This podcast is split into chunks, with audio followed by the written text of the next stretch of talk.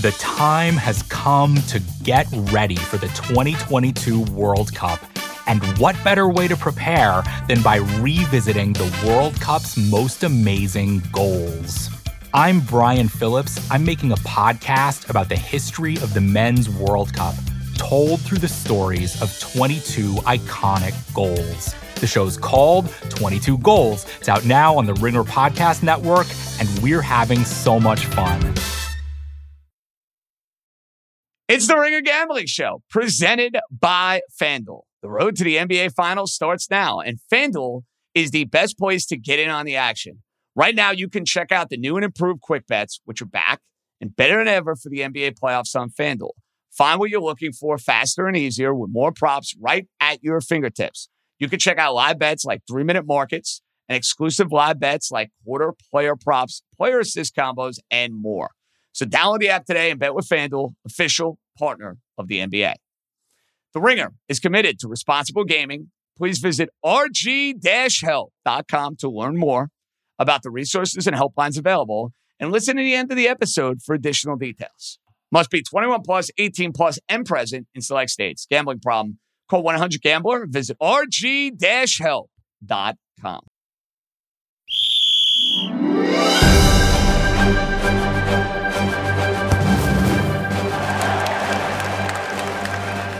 All right, well, it was more of a war of 1812 than it was a Revolutionary War battle if we're throwing out our USA England analogies. But the men's national team stays undefeated in soccer. I guess we have to call it soccer now as well. Uh, against the Redcoats, aka the Three Lions, setting up what is just a massive, massive game uh, tomorrow, Tuesday, depending on what day you're listening to this, uh, against Iran.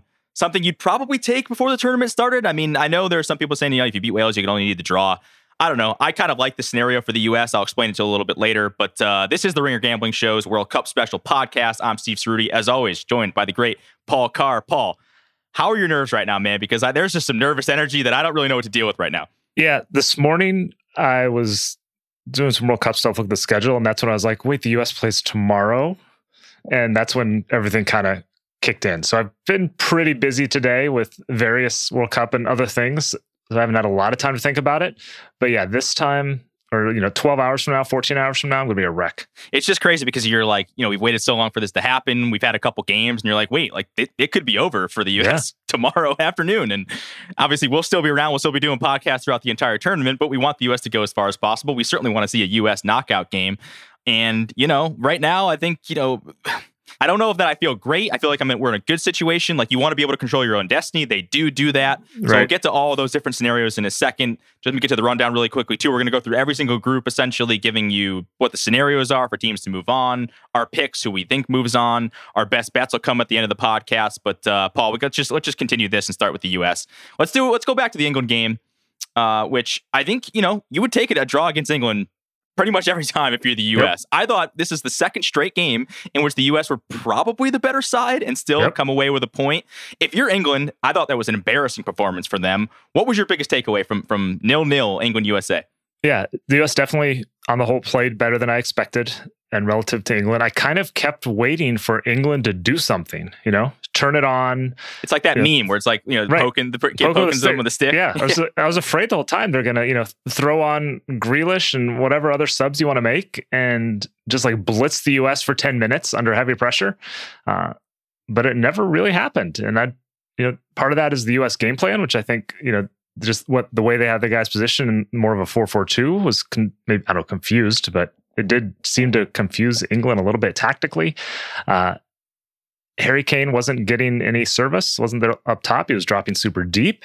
And yeah, it was a good job by the US. It's, it was a lot like the Wales game in the sense that you tell me before the game that I can have a draw, and I'm pretty happy with that. You tell me at like the 60 minute mark that I can have a draw, and I'm going to be a little disappointed. That's kind of where I landed on that. Such a weird, again, I, I came out less impressed with England than I was impressed yeah. with the US's result. Somebody just could somebody tell Gareth Southgate like Phil Foden's one of your best players. Like play the guy. I don't understand how. I, I, don't, I, I, don't get the Grealish love. I know he scored in the first game. Um, I think Foden runs circles around him as far as just like a guy wanting a foxhole in a situation, a must win game. Mm-hmm. Trent Alexander Arnold doesn't get a sniff. I understand kind of why he's not great defensively, and that's kind of Southgate's calling card. As this going back to the first spot when I said missing Reece James was a massive loss for this team because I think yep. he's maybe their best all around player, but still, like it just I'm just confused by England's tactics. And you know, from a U.S. perspective, I think you know again people were surprised that we didn't get Brendan Aaronson until off the bench. We did get to see Gio Reyna a little bit. Who knows if we'll see them? We'll get to that in a second when we talk about the Iran matchup. Um, but I thought it was, you know, a, a, steady performance. And I think, you know, at the end of the day, it didn't really mean a ton to get the draw. I mean, they, they pr- pretty much still control their own destiny, whether they lost that game, just, you know, didn't get blown out. I expected to be like a 1 0, 2 0. A lot of my mm-hmm. bets reflected that. We took the L on that. I was happy to take the L there as well. But, you know, for England, I think looking at this, you know, this at least it sets up something where they need something in the last game against Wales. So for me, yeah. I think Wales is all but eliminated because I don't think there's any chance that they're going to beat England. But um, from a U.S. perspective, I think you know, th- at the end of the day, would you take this exact scenario before the tournament started, Paul? Yeah, if I have to, you have to beat Iran, a team that is you know generally not quite as good, but you know a similar tier internationally as the U.S. All you got to do is beat them to advance. I think that's about all you can ask for is in one of these mid-tier teams like the U.S. is in a group with two others in that same level. Um, the thing that frustrated me, and that, we'll see how hot takey this is, but I feel in some ways like the U.S. is kind of like uh, an NFL coach not going for it. So let's say NFL, you're down three, you have fourth and goal from the two or three yard line. Let's say you can kick the field goal and basically take overtime, or you can go for the win. I feel a little bit like the US in both of these games kind of kicked the field goal and to stretch out their World Cup as long as possible, which, you know, there's something to that. But the goal is also to get out of the group and you had a chance to kind of really go for it in both of these games, and it didn't quite play out. And I know there was a downside. Uh, like I said, England has something to play for, which helps the U.S. in a way. But I, I, just feel like both those games were missed opportunities that the U.S. had to get a win. Could already have four points. Could only need a draw or maybe even less to get through. Um, so that's kind of how let me feel it. I feel like it was a missed opportunity, and the U.S. played a little bit conservative, played not to lose more than they did to win. Uh, since we're throwing takes out there, I, I completely agree with you, Paul. And I think the other side of that coin, though, would be Canada, who came up balls to the wall and right.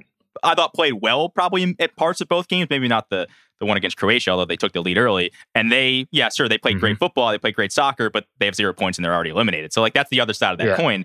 Um, yeah. I don't think the U.S. would have been in that scenario if they had tried a little bit harder to win some of these games. But but that I right. guess is the uh, the counter argument. Yeah, and I think Canada showed some inexperience at big tournaments, especially against Croatia. You get that one goal lead. Uh, I'm not saying you have to completely bunker in, but bunkering in is a lot of kind of what Canada did so well in qualifying, especially against Mexico and the U.S. Defend, uh, defend in that low block, break at pace, and they really didn't do that. So yeah, you get a lead. I know it's hard when you do in the second minute, but you get a lead. You got to adjust your tactics a little bit, especially when it's basically an elimination game. Uh, yeah, so Canada is definitely the opposite extreme of what the U.S. did. Well, while we're throwing out takes, I've got one for you as well, Paul. Right. I actually don't think. I'm not saying that I prefer the scenario because obviously a, a, you'd want to draw to get in to advance yeah. if you're the U.S. But I actually don't hate that they need a win because you know, for so I, I, do get flashbacks of 2017 Trinidad Tobago, where it's like, oh yeah, just go out there and get the result. You yeah, don't have the right, you don't have the right mentality, right? You you come out, you just completely lay an egg and you lose. Uh, at least the U.S. Has, they know they need a win. They have to come yep. out. They have to put the you know the pedal to the floor. They have to try to score. They're Iran. We know what they're going to do. They're going to sit back in a low block and they're going to hit you on the counter. Luckily, I mean you know they've got two strikers um, who would walk into the U.S.'s starting lineup. Um, yep. But Johan Bosch is out on on two yellow cards. Who's another one of their attacking players. Um, I I do like the position the U.S. is in, where they're like, we know that we need to win, which means that we are going to put out an attacking lineup, which means that we like we just know the objective more than you're playing on the front foot as opposed to, as opposed to trying to hold yeah. on, Paul. I guess what, that's what I'm trying yeah, to say. Is that no. is that insane? I don't think so. I mean, it simplifies everything. There is no uh, scoreboard checking. You don't have to wait. What is England, England's winning now? We need to do something different. Or Wales is winning. We've got to adjust, and now we have to go for it when we weren't before. It it certainly simplifies the whole process, uh, and so I definitely see the advantage in that. You know, the downside of the U.S. going for it, like I kind of wanted them to. If England then nicks a goal, you lose that game. Uh, then you have to do a little bit more of that scoreboard watching. You know, you still have to win, but A, you might need some help. And B, England may not have to win. You know, England maybe all but through and maybe a little less motiva- motivated against Wales. So I, I do appreciate that it simplifies the situation for all teams as far as the U.S. is concerned. Yeah, this is one of the most simple groups out there, I guess. I'll, I'll let you kind of lay out the scenarios, but I mean, U.S. win and you're in. Yep. Um, and then what are we looking at? England basically needs a draw to advance. Yep. Uh, Iran still very much in it. They get a draw. They likely advance. Wales can still technically beat England, which I don't think is going to happen. So everybody's still in it in this group, Paul. Yeah, it's pretty it's pretty straightforward. I mean, there's always some room for chaos type of scenarios where things can get weird. But yeah, England's through with a winner draw. Iran wins, they're through, or draws, assuming Wales doesn't win. US needs a win, Wales needs a win, and a draw from Iran US. So pretty straightforward. And I, I do appreciate as much as I love the chaotic situations. I also appreciate just from a trying to handicap it and a motivational standpoint. It's really much easier this way. Yeah, we're likely not going down to fair play rules uh, in this right. group, unfortunately. Yeah. Um, Maybe well, elsewhere. I, as I said, I know we'll get to that in just a little bit because there are a couple groups where it's like, whoa, some of these tiebreakers are wild. Um, let's do a little bit more on Iran here. I mentioned Gareth Southgate. Like, do you know that some of your best players? do you know they exist? Right. I, I will say the same about Greg Berhalter, who again, I think I think tactically against England. Now, again, it's it's one of those things where I said it in the last pod, and I'm going to say it again. I don't know how much credit to give him because I just don't think England showed up for that game. Um, but listen, a result is a result, so I'll tip my cap and we'll move on. But this is one of those things where I'm just like, do you just have to start your best players? Like, yep. why don't why don't we know we need goals? I heard um, the Fox broadcast talking about this. Why don't you just start Weah up front? Have him be kind of like a fluid, sort of like get in behind type guy. Pulisic's going to be the left. Put Aaronson or Gio out on the right because you know you got to break down a defense. Um, and you know then you could play your Musah, McKennie, Adams midfield, and potentially bring on the, the, the odd man out, which would be Aaronson or Gio. Bring them off the bench if you need to go late. I just think like when when your back's to the wall, you know you need a win. You know you need to score against a team that's going to basically try to get a nil nil play your best attacking Throw players, Paul. That would yeah. be my biggest advice. I, I, don't think it's going to happen. I think we'll probably see Josh Sargent. So. But that I, again, this is I think it's so simple. Like, why is it so simple for us to sit here and look at this? And why is Greg so against it? I, I just don't understand. I think I mean I think part of it's just his system. I mean, it's what he's used at the club level. You know, go back to his Columbus days when it was you know Zardes or someone starting up top and just banging in goals from that number nine spot because all the skill guys around him get him the ball in good positions. Um, so I think that's part of it. Is his system is almost predicated on having that almost pivot up top that everyone else kind of works off. And if that pivot is moving all over the field laterally, that kind of changes what everyone else has to do and, and find space. So I, I think that's part of it. Um, and it's a weird, it's a weird dilemma because you know, I've been doing game notes for Fox for this tournament. Like half the teams or more, the big question is who's their number nine? Like they just need someone up there. Like Denmark's yeah. in the same boat. You know, they have four league goals from five forwards this season or something like that. Um, and it's it is interesting in this. The game has gotten so fluid over the last 10, 15 years, but that's still the question out there that teams need to kind of operate off of. And the U.S. is in the same boat. That is one of the fun things about international soccer is how incomplete some of these teams are and how they just have to piece it together. Like you'll have some nations that have just like a, a an embarrassment of riches at one position.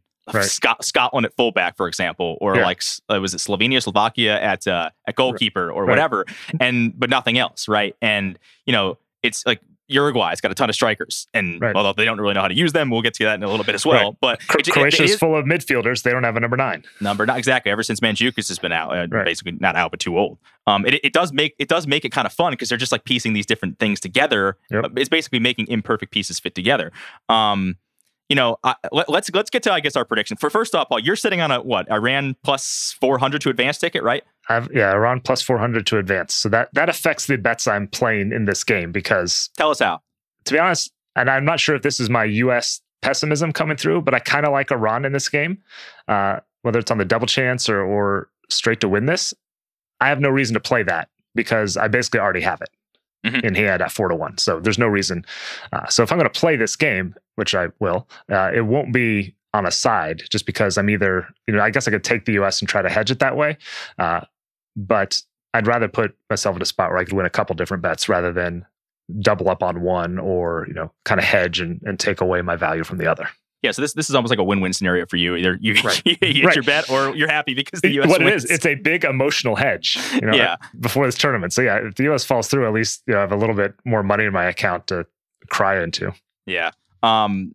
I I'm kind of with you. Like if I I'm not going to bet against the U.S. Like I, we're U.S. Right. fans. I'm not going to sit here and Right, tell you hard. that I'm going to put you know money on on the double chance. But I think you're right. If I'm a new, if I'm looking at this from a neutral perspective, I, I'm probably going to be on Iran's side.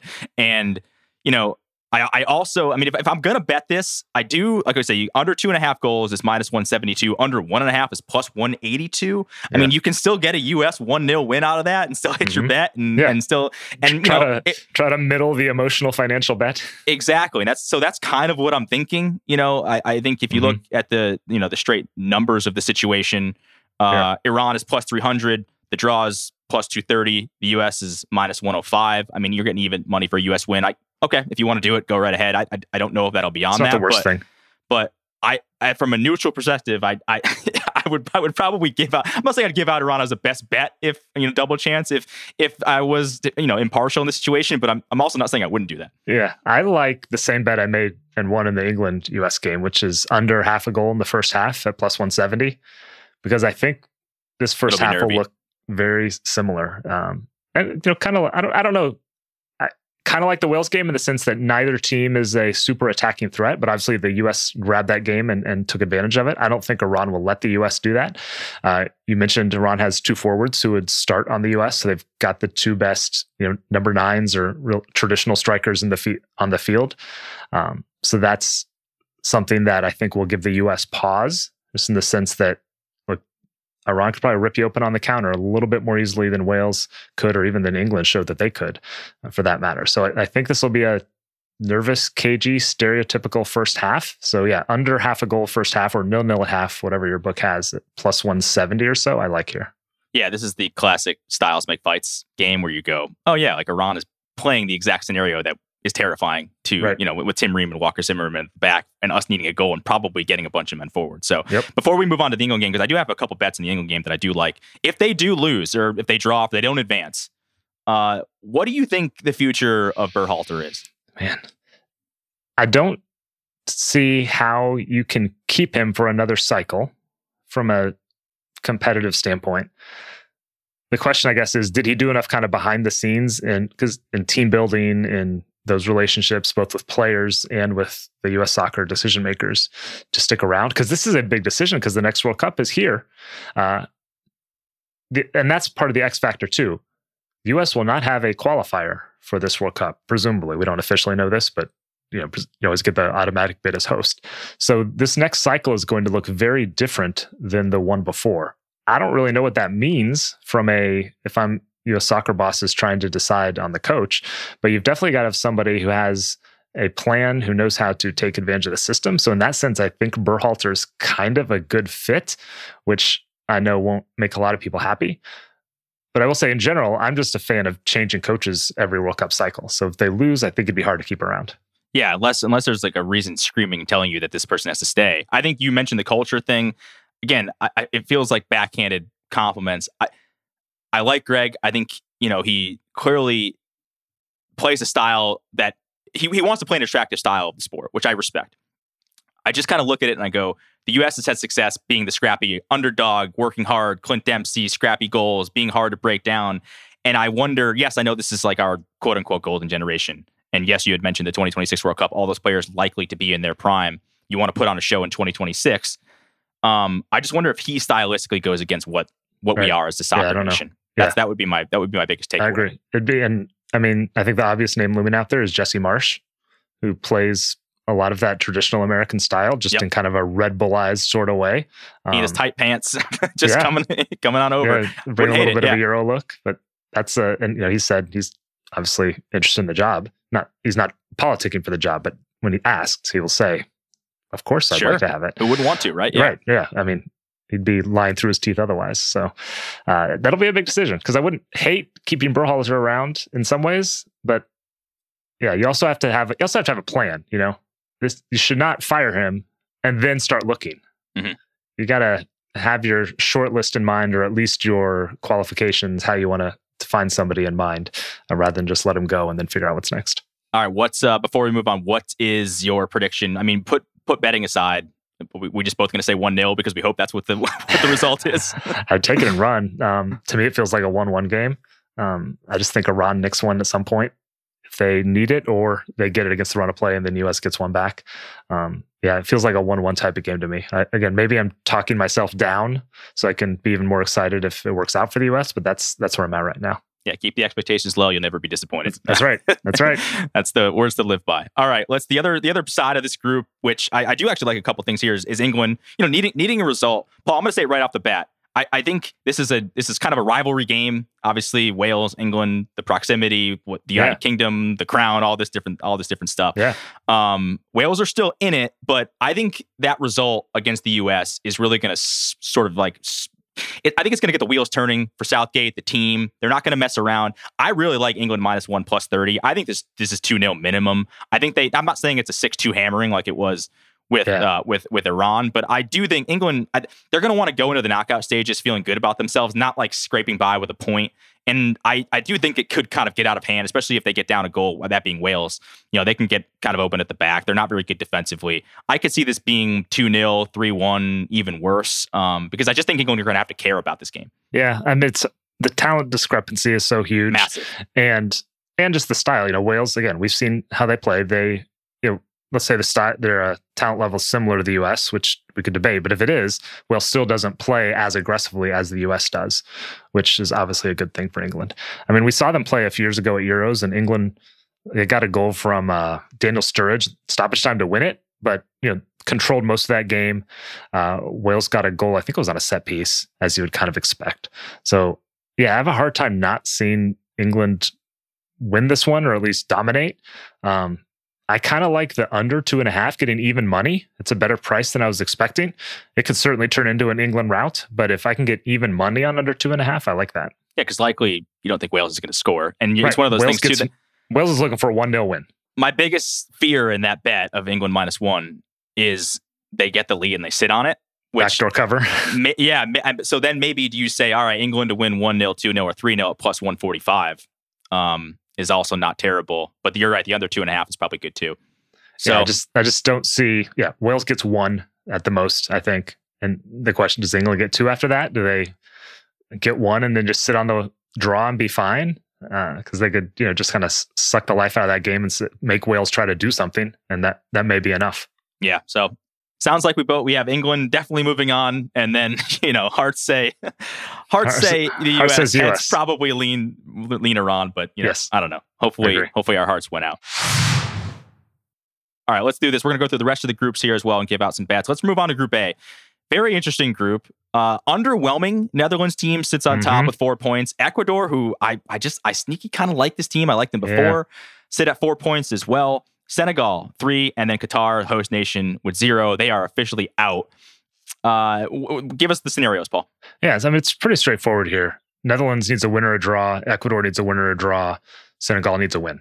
I mean, it's it's about as simple as there's some obviously some more permutations uh, beyond that, but those are the the pretty basic ones. So the England, the Ecuador Senegal winner gets through. Ecuador does it with a draw, and if, as long as Netherlands gets a point, they're through as well. So I, I really liked Ecuador to to advance before group stage play started. I but I did want to sit and see what Senegal looked like as we talked about the Ewing theory thing. You never know. I I know they won three one against Qatar. I had that as my, one of my best bets is the under. I thought that was kind of a weird flattered score. I I haven't been that impressed with Senegal. It's not that I don't want to root for them because obviously it sucks being without your best player. But I really Ecuador money line plus 140. I this team is good. Enner Valencia to score plus 220. Can he make it three straight games? Like we talked about it before. All these teams that don't have a striker, I mean, they have a straight up target man center forward Yep. who bangs in goals for them. And that is one of the most valuable things. Two of the most valuable things in this tournament. One is like, you know, having a back line that is just steady and doesn't give up goals, including the goalkeeper, and then having a, just a straight up center forward who you know can rely on for goals. And that's why I think Ecuador win this game, Paul. Yeah, and I think that, I think I'm with you. Plus 140, I think is a pretty good price.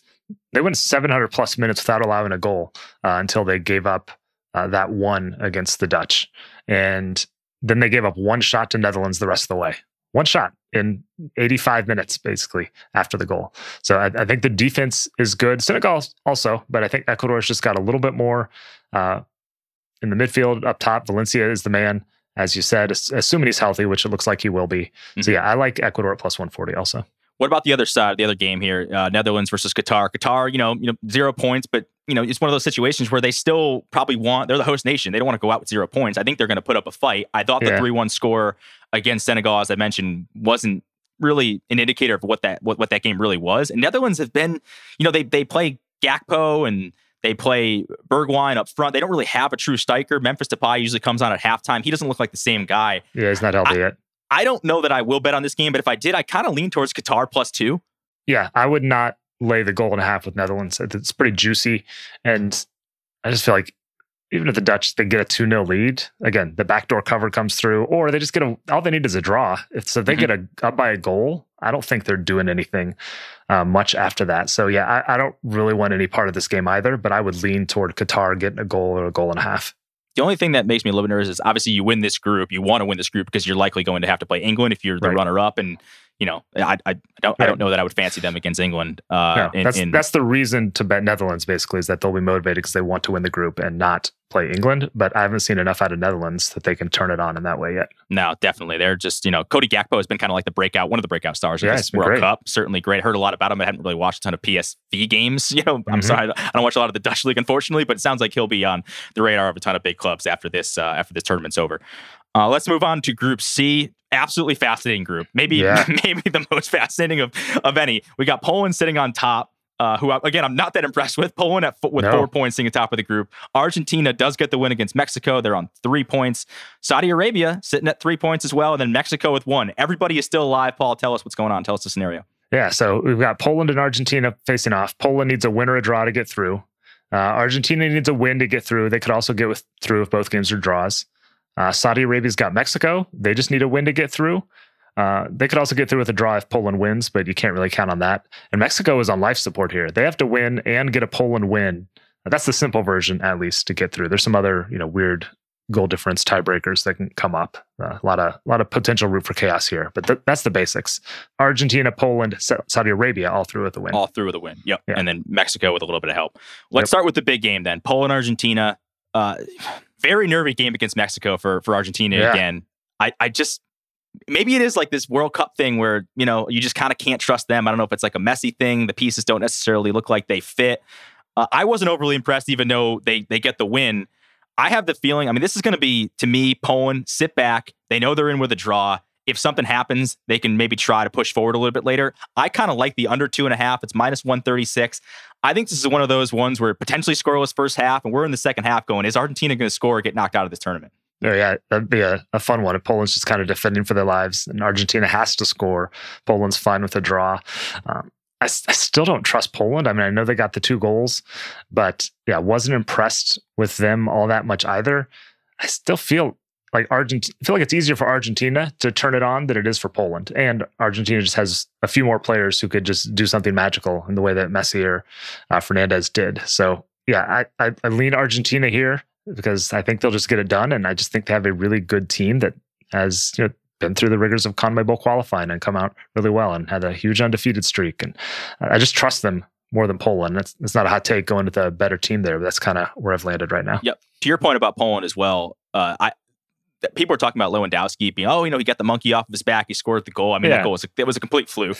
right. It, it, was a great moment. Like the celebration was great, and he was so happy and relieved, yeah. and it was it was good. It doesn't change my perception of Poland as a team and uh, their chance of getting through, but it was it was one of those great emotional World Cup moments. Yeah, and uh, so the other side, we got Saudi Arabia, Mexico. Saudi Arabia, I mean you'd have to kind of like them to get through mm-hmm. here. They're they're they're a sneaky tough team to play. Obviously, they with a massive upset in the first game, losing to Poland, but you know I, I, w- I was still impressed with them even in the loss. They let's see here, Mexico. Saudi Arabia, the over two and a half, minus 132. I so I think realistically, both teams know that they need to win to go to move on, right? So I'm I wondering guess, if that's the play, but is that also like kind of too obvious? Obviously, minus 132 suggests that Vegas think that's where it's going to be. Yeah, I mean, Mexico's been legitimately good defensively so far. I mean, they've given up 11 shots and 1.3 expected goals in two games. The issue is they haven't done anything offensively. That's the big question. I mm-hmm. mean, I'll be curious to see. So against Argentina, they came out with two forwards and instead of the usual three that they have. I think that was just a tactical thing against Argentina to give them another guy at the back. Um, but they still haven't solved that forward problem. If you have, you know, Lozano and Vega on the wings, are they going to put Jimenez back in the middle or try Henry Martin again after he was very ineffective in the first game? I don't know where Mexico is going to get goals. And you know, we know Saudi Arabia is a, a, pretty tight, conservative sort of team. So I like under two and a half at even money. I think that's a again a pretty good price. Or plus one hundred oh six, I think was the last price I saw uh, on that. I like that just because I haven't seen much from either team that suggests that they can just flip a switch and go get some goals. Mm-hmm. Saudi Arabia double chance too. So winner draw yeah, plus yeah, 115. Like that. that. I, like I mean, that I, I, like that being on the plus side of the money. I don't know that I'll play any of those. Uh, I, I likely will play Poland, Argentina under two and a half. The other side, I, don't, I just don't know. These two teams kind of feel like you mentioned, like statistically, yes, Mexico has not been where were the goals coming from? It's just completely dried up. But also, like they're an incredibly desperate team, so you just never right. know. There could be goals on both ends. Yep. Uh, so probably a stay away from me. But I think if I had to play it, I would probably play the double chance for Saudi Arabia and have them move on. Yep. Yeah. I don't Which would have said that before the tournament started. Yeah. My goodness. who, thought you were going to take Saudi Arabia double chance? Love that. Uh, all right. Moving on. Group D. Uh, mostly straightforward here. France gets the yeah. big win over Denmark. Uh, they sit atop the group with six points. Australia, who I who I basically said was one of the worst teams in the tournament, I still think that. Um, sorry to those people on Twitter that got mad at me about that. Uh, they're at three points. Denmark one point and Tunisia one point as well. The good thing is Australia and Denmark are essentially a playing. It's essentially a playing game, Paul. Mm-hmm. So we'll give us the scenarios. Yeah, I mean Australia's through with a win. Uh, Denmark's through with a win, assuming Tunisia does not win. Uh, Tunisia has to beat France and get a draw from Australia Denmark. Or if Tunisia and Denmark both win, then it comes down to tiebreakers. So it's, you know, we're going to assume France beats Tunisia or at least draws, and which leaves the Australia Denmark winner going through. Uh, which which should be pretty interesting. I mean, Denmark's obviously considered much better. They went toe to toe with France for much of that game. Uh, Australia's a little more of a smash and grab type of team, but they've you know they're they're a little better than I expected. I'm not saying they're they've been really good, but they have at least done what they've tried to do fairly well through a couple of games. Yeah, I, I mean, I know they beat Tunisia. I don't know. Again, I, I wasn't thoroughly impressed with them in that win. Congrats, you get the W, but I don't know that this is like make, it makes me think any differently about them. At the end of the day, Denmark, tried and true, veteran laden team. I'd be stunned if they don't advance here and get the win. The question is, what does it look like? So, a couple things I'll throw at you. The Denmark money line plus under two and a half is plus 240. Yeah. Denmark to win to nil. So 1 nil, 2 nil, or 3 nil is, uh, what do we got? That's plus. Oh, I'm sorry, 2 0 is Denmark to win anything. To, so basically to win and then the, and then have Australia not score. That's plus 139. And then a 1 0, 2 0, or 3 0 Denmark is plus 175. So to me, Australia are going to sit here defend for their lives because likely a draw sees them through. Denmark, I can see them scoring and kind of sitting on it and controlling the game. I, I think I, if you're going to play Denmark, I think that's kind of the way you have to go, Paul. Right? I do too. Yeah, I mean they're like minus two hundred just for the win, which you know you could play that, but usually you want to get something a little more of an interesting price Substantial, there. So yeah, yeah, parlaying that with under two and a half goals or win to nil makes the most sense to me here because yeah, this is what Denmark does. They're kind of a that classic professional type of team where they have you know pretty good talent, not world beaters, but they play well together, and it's what they they do what they have to do to get out of the group and move on. It's what they've done at the last few major tournaments. They did against in 2018 against France. All they needed was a draw in the finale, and it was just like the dullest nil nil type of game you can imagine because France was already through and Denmark just kind of grinded out. So it feels like a similar sort of thing, and they come up with like a one nil type of win. I could see too. The first half nil nil is plus 190. This is a similar situation, I think, to a couple other games that we've talked about where ner- nervy first half. Maybe as yeah. I mentioned, the, the Argentina Poland game where it's like you know it's still nil nil at half and everything to play for in the second half. I could see. Listen, I, th- I think Denmark move, move on, but I still think this could be a little bit of a nail biter. You know, depending on how the mm-hmm. how the Australians look defensively. Um, but plus one ninety for a nil nil first half is interesting to me as well. Yeah, yeah. The one thing, this is where the simultaneous thing comes in because, you know, if uh, the only danger to Denmark, we'll say, just buttoning things up for the first half is what if Tunisia goes ahead by a goal? Then Denmark suddenly might need to win by multiple goals mm-hmm. uh, to win the tiebreaker as well. Uh, but it, it, does seem like it's what Denmark will do because their pragmatic style is just you know keep it nil nil as long as you can, get a goal at some point, and then just coast on home. So you mentioned France, Tunisia. This is a complete stay away for me. Do you have anything on this? Like, I don't know what I thought you were going to sit here and predict what line I mean, France is going to put out there, how right. much Tunisia can give them a run for their money. I don't know. Yeah, no, no idea. Um, yeah, do you play Mbappe and company? Do you play everybody? I mean, because you do have some. The one thing you have to play for, uh, well, I guess it's a little more in Group C. Like Argentina wants to win that group, so they don't have to play France. Mm-hmm. Uh, we don't really know what that will uh, do from a, a, France perspective, or if they even care, because they beat Argentina in the round of 16 four years ago. So yeah, I don't I'm not touching this game because you just don't know who's going to be out there. There's also the, you know, Tunisia was a former colony of France and 10 guys on the team were born there and several of them play in the French league. Uh, those can get weird when, you know, it's almost a, like a family brawl type of thing. Yep. So that, that could be something. So yeah, I'm staying away from France, Tunisia. Yep. Uh, group E, another maybe other than Group C, the most interesting group that there is Yeah. out there left. So we've got Spain uh, atop of the group with four points. We've got Japan at three, Costa Rica. Shout out to the Ticos with three points, um, which is incredibly unexpected, and Germany with one point, getting that point against Spain. Last pod, Paul, we talked about how Germany were basically dead. I don't think anyone could, as much as you know, that we've had some insane results. I mean, Japan losing to Costa Rica I think you could argue is the worst single result in this entire tournament because of what was at stake and how Yeah, bad Costa the- Rica are. Yeah, given the context of everything, where if Japan had won that, they would they would have been through if they would have won that based on the other results and not had to worry about trying to scrape something out against Spain. And now you're playing a Spain team in Japan is playing Spain, a Spain team that needs something out of this game, likely uh, just to feel safe about themselves. They're going to want to win the group. And you know, Germany, Costa Rica, you'd have to.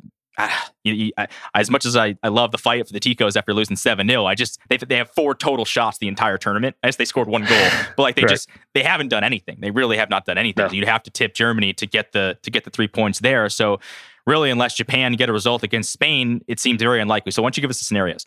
Yeah, so again, relatively straightforward, at least on its surface. Spain just needs a point to get through against Japan. Uh, Japan pretty much has to win. They could also go through with two draws, but you're kind of assuming Germany is going to beat Costa Rica. Uh, Costa Rica has to win, or they could draw if Spain wins as well. So a win or a draw might do it for Costa Rica. So I kind of assume they're just going to batten down the hatches, try to scrape out a draw, nil nil draw, and hope Spain takes care of business. Uh, and Germany needs help, which is crazy. They got to win, and they need Japan to lose. So it's so hard to see anything but just Germany romp. They're minus a thousand to win the game. Um, but that's kind of what we thought about Japan, Costa Rica too. And I know Germany is a different level here, but I just this just feels like things are going to get weird. And you know, it happened to Germany in 2018 on the last day of the group stage when things got nuts. Uh, they lost to South Korea, and I'm not saying they're going to lose to Costa Rica, but I just feel like something weird's going to happen. Either Japan takes a lead, or Costa Rica scores their one shot first, or I don't, I don't know what it is. This is a, great group, and stuff's going to happen. I feel like. So it sounds like you're. Do you have any? I mean, it sounds like the, the, I don't really know what to go with your bets here because I had a couple things written down. I mean, I did. There is a way I think that you could make the Germany, like yes, you mentioned minus a thousand on the money line.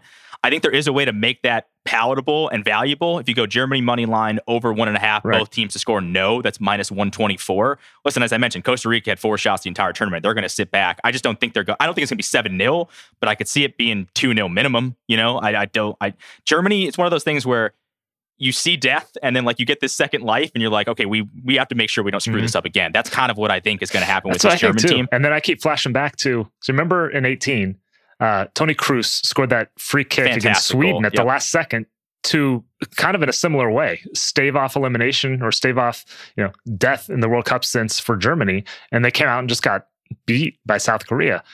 Um, Costa Rica is not as good as that South Korea team, but I, I don't know. I guess I have some muscle memory from 2018, which is weird because there were, you know, 50 years of not muscle memory or a different kind of muscle memory for Germany before that. yeah germany pen into the knockouts like that's it Right. like every single time uh so what so is this what is this a stay away like well i'm just i don't know i'm getting like some No, weird signals from you here i don't know Yeah, I just I struggle to. I mean, is, so the obvious thing is basically what you said. Find a parlay that has Germany winning by a lot or scoring multiple goals. Um, you know, there's a easy parlay option of like Germany and Spain wins. You know, play the chalk that way. But I trust Spain a lot more than Germany, even against a better opponent. Um, and I don't know, Costa Rica's just going to concacaf the heck out of this game, and Germany's defense is not great. It's just okay at best. Uh, so I, yeah, I, I struggle with this game. It seems this group seems so obvious on paper that Spain and Germany should get through, and it feels like it's how it should be for this last day. But I, just feel like my perception has been to- so turned on its head that I'm not sure what to do, and I'll probably end up staying away from this group. So I, I had the other thing I'd written down that I'm probably going to stay away from, but I think it's the way you probably have to bet Spain is to Spain minus one, so to win by two or more is plus Yeah. 105. I can see this be like the Spain don't fuck around, like you know we're just going to take care of business, and you know they're so clinical that I think they could again sleepwalk their way into two 0 against what is like a feisty Japan team. But I almost wonder if like Japan looks at this and go, yes, I know statistically they're still alive, but it's like we had such a chance to end this thing into advance that like there's just like a mental barrier there where it's like we could have done this and you're never can you actually get over that against what is potentially like the, team that could win it all in Spain? I I just don't have any faith in Japan here, Paul. Yeah, I, I understand that. And I mean, Spain has looked really good.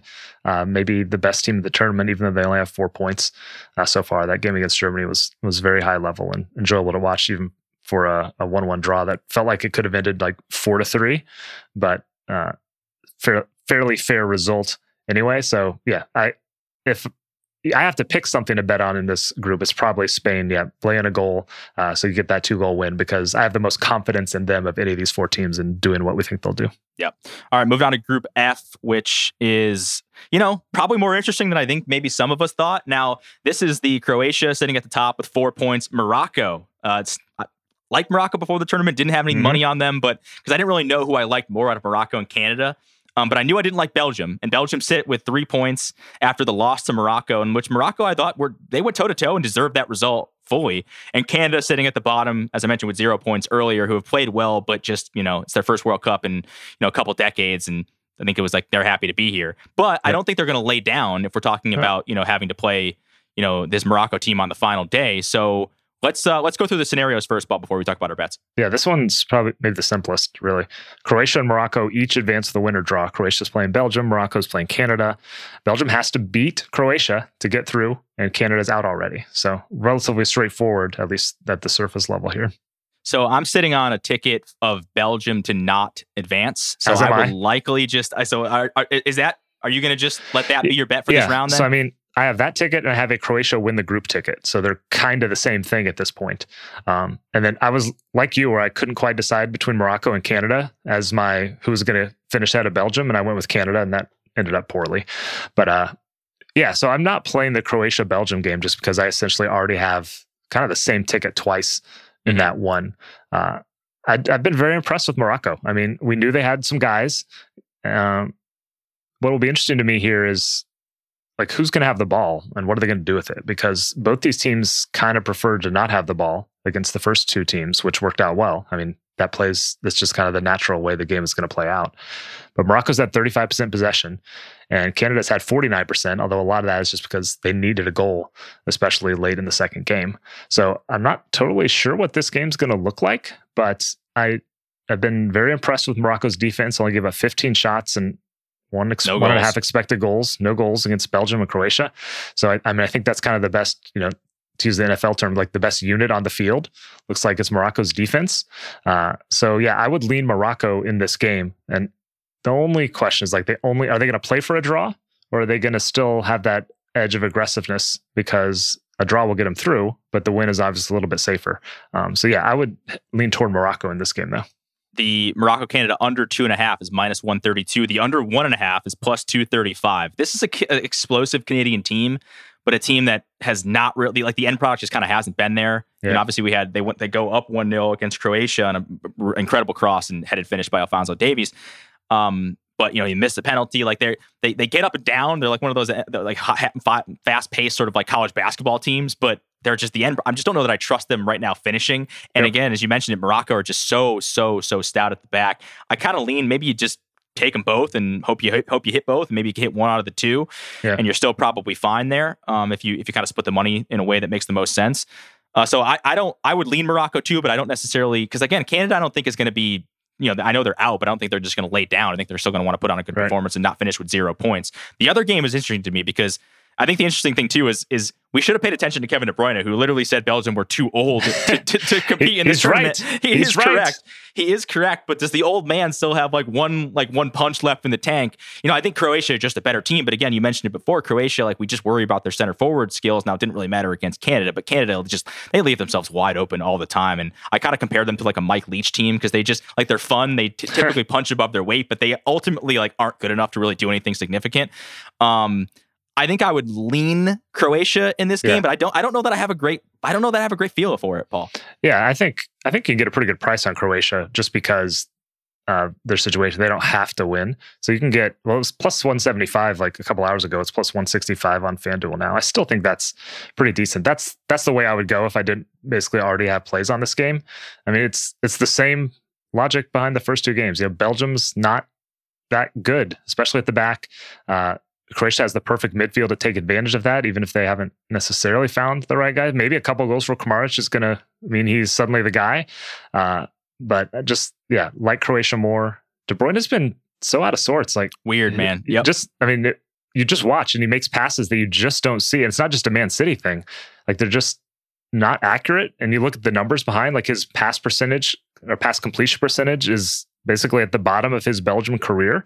There's just a very weird thing to see. It's it almost feels like watching somebody who's washed up and this is the end of their career and they don't quite have it anymore.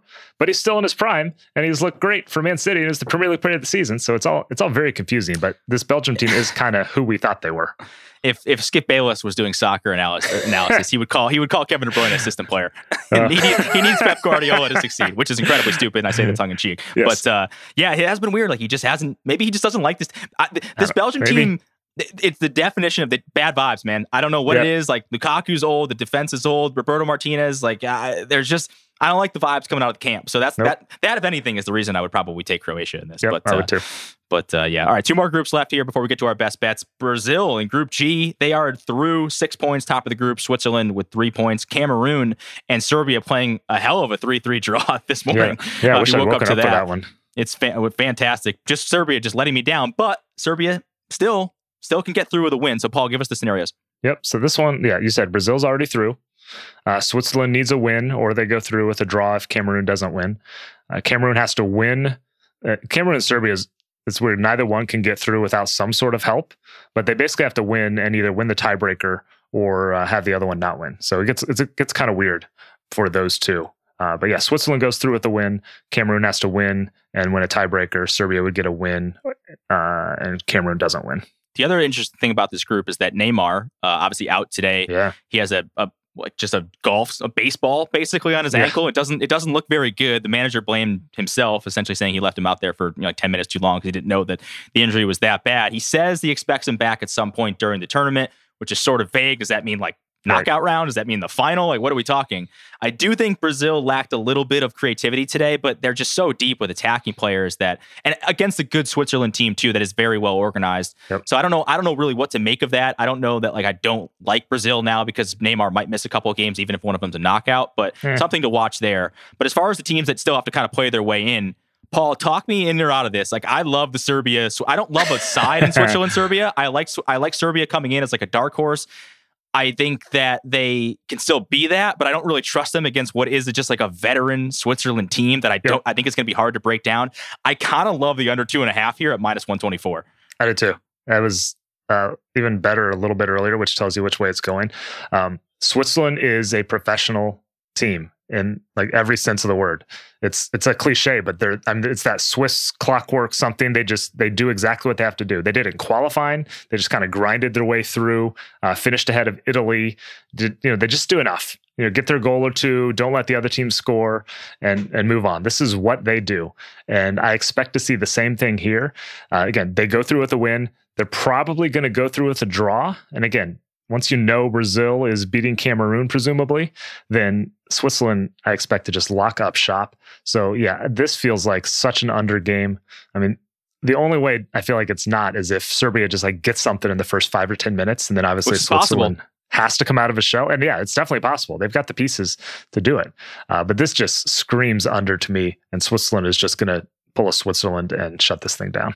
Yeah, you know, I, I really liked Serbia coming in the tournament because I think Dusan Vlahovic is he's not at the Erling Haaland like level as far as young no, strikers, but, but, I think he's great a, with different teams. And I think he's like a, just a step below that. He is excellent, and he's he's not playing, and the coach is basically blaming Juventus for fish for fitness issues. And Filip Kostic didn't play in the first match as well. Like I don't even know that they're playing their best team. Mm-hmm. So how am I going to back this team if I don't know? I, I, know Alexander right. Mitrovic is fantastic. You know, he probably should have had more goals today um, and has been fantastic for Fulham and fantastic for Serbia. He's like uh, just absolutely like world world beaters type uh, goal numbers for them. But I think you got to figure out a way to get your best players. It's like another thing with Southgate and Berhalter. Like find a way to get your best players on the field. Don't worry about the system. And if they're not going to play that guy, then I, they have nobody to blame but them. It's kind of like how I feel about Portugal too, which we'll get to in a second. Yeah. Not playing Rafael Leao, who is their best attacking player. Yep. I, I, like you if you, if you get knocked out, then you don't. You that's what you deserve because you're just not playing your best players. So, I think you know you're right. Early goal does make me nervous, but Switzerland, they're just I don't know. I, I'm kind of terrified now. As excited I was about Serbia early, I'm now terrified to bet against Switzerland.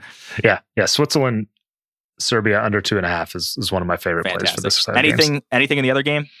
Uh, not particularly. I mean, I was going to say we don't know who Brazil's going to throw out there, but does it really matter when you've got you know, yeah. nine attackers that would start for ninety percent of other teams in the world? Yeah, you're bringing Gabby uh, Jesus and Antony off the bench. Like yeah. that's you know every he, they probably walk into like ninety percent of the teams in the field. Yeah, I mean it feels ovary, just that in the sense. I mean, you saw how open Cameroon played today. It feels like that sort of thing again. Where, but you know, you look at the price and you know over two and a half is already minus one fifty. You want to go over three and a half at plus one seventy six. I don't hate it. Sprinkle um, it. Yep. But you know, Brazil's also the thing is for all this attacking talent Brazil has, like their defense is really what's I think they about five goals in all of qualifying, and so it, I guess now I'm talking myself out of the over I just threw out there. So this is probably going to be a stay away for me just because this game could get a little squirrely, but I, I do still kind of lean over. Uh, just because if Cameroon's going to open up, Brazil's could just cut them to pieces with whoever's out on the field.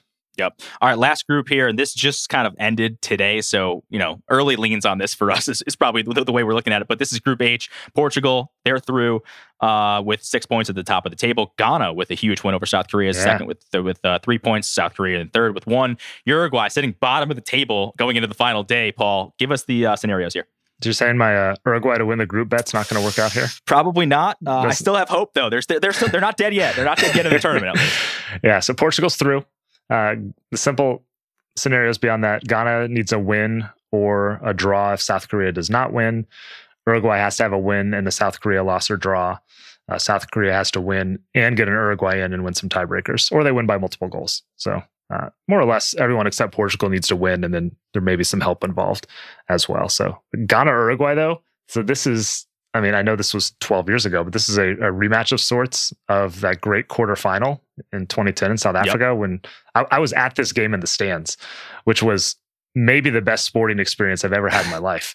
Uh, when Suarez punched the ball off the goal line, Gyan missed the penalty, and it went to extra time and, a shootout. Yeah. Uh, just I mean, it was an it was ninety thousand fans. You know, eighty nine thousand seven hundred were cheering for Ghana because obviously you're in Africa and no African team made the semifinals. There's this little pocket of blue uh, down near the Uruguay bench, and that was about it. And just living and dying with everything. And it was it got so quiet when a penalty when the penalty was missed and the game was over.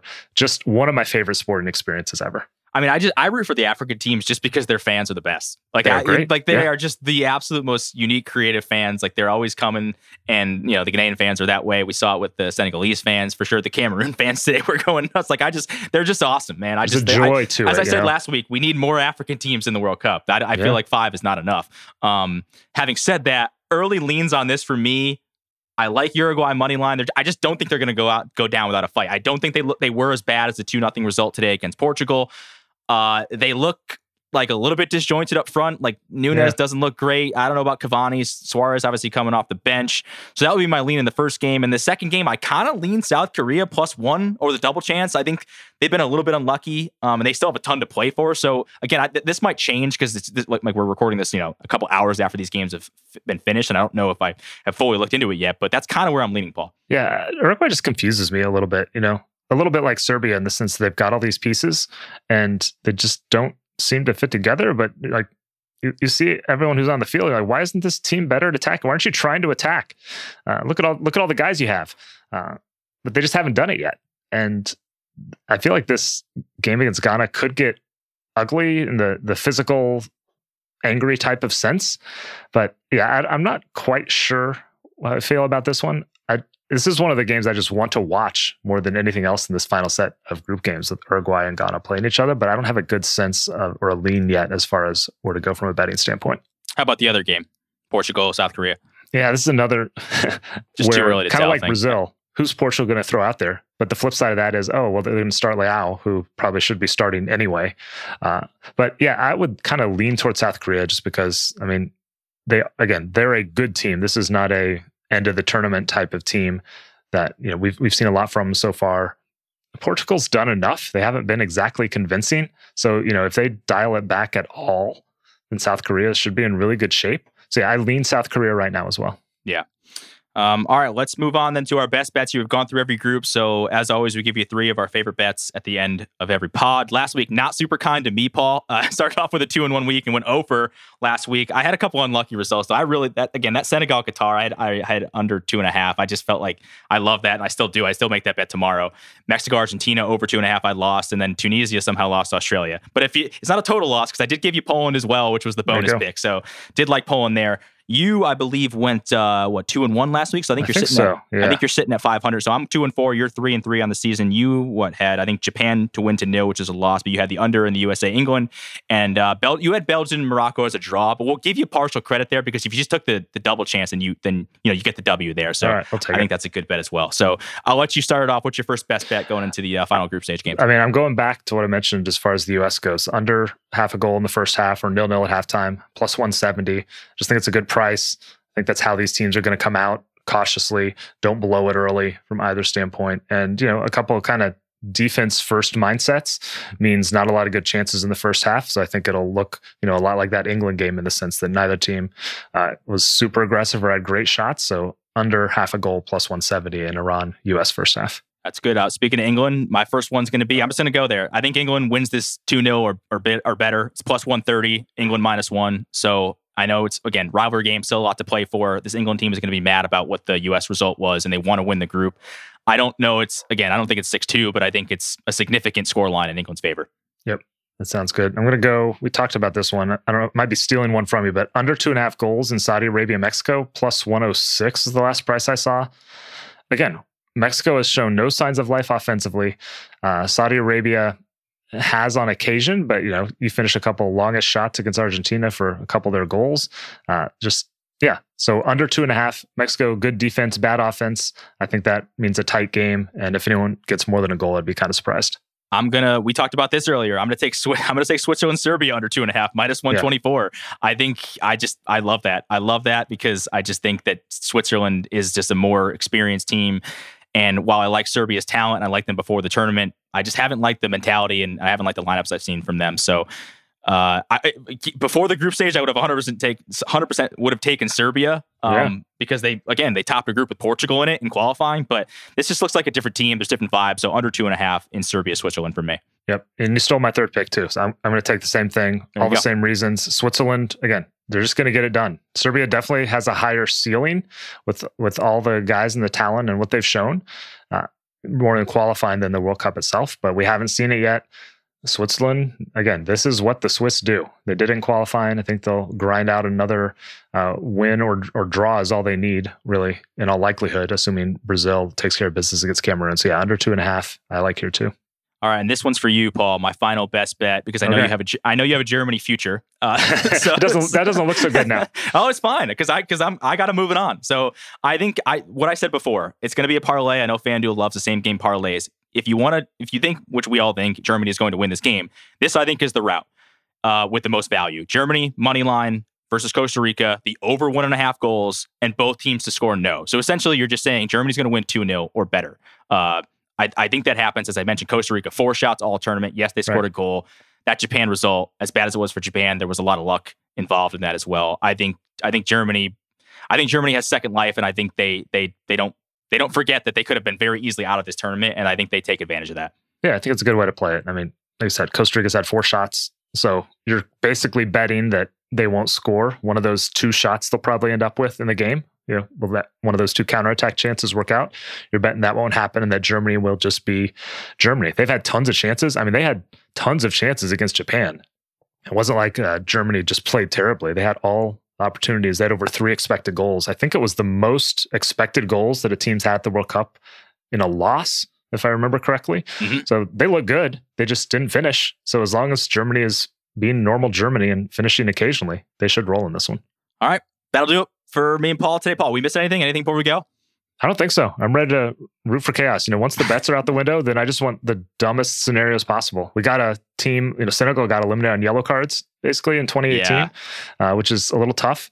But I love tracking these scenarios through the game. And there's some groups that could get messy and just coming down to, you know, one goal here and there. Someone's got to win by multiple goals and it's going to get weird. It's we got to do better than fair play, by the way, for a tiebreaker. At that point, like at least have it be something competitive. Like, can we get just like a rock, paper, scissors game? Like, we don't, it shouldn't just go to the yellow cards because that's like situational. Right. Sometimes you got to take a yellow because, yeah. you know, you need in the situation. I just, I hate, I hate, I know that's like what, that's the 10th tiebreaker or whatever it uh, is, it's, but it's not that far it is, but a lot of the, you know, like head to head, there's three tiebreakers in there, but they're all the same as long as there's only two teams. Yeah. And yeah, I feel like there should be something better. I mean, people throw out like more corner kicks, but that's penalty shootout. Just do a penalty shootout on an off day. There you go. Like, come on. It. Yeah. Just, everybody come back tomorrow. We, just, we got to be know, better.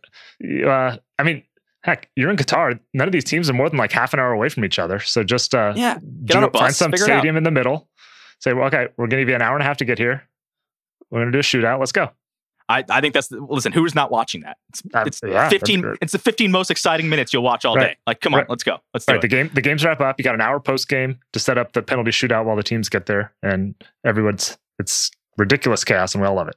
Yeah, Fox will Fox will sign up for that tomorrow. Oh yeah, let's go. Let's do it. All right, we will be back on Friday, regardless of the U.S result, oh which we hope they're going to be there. But we will be back on Friday with our knockout picks. The knockout round starts over the weekend, so pretty exciting stuff there. It's going to be, you know, it's just it's good old fashioned nervous energy for the next 20, 20 yeah. hours or so, Paul, before this U.S. game. So fingers crossed.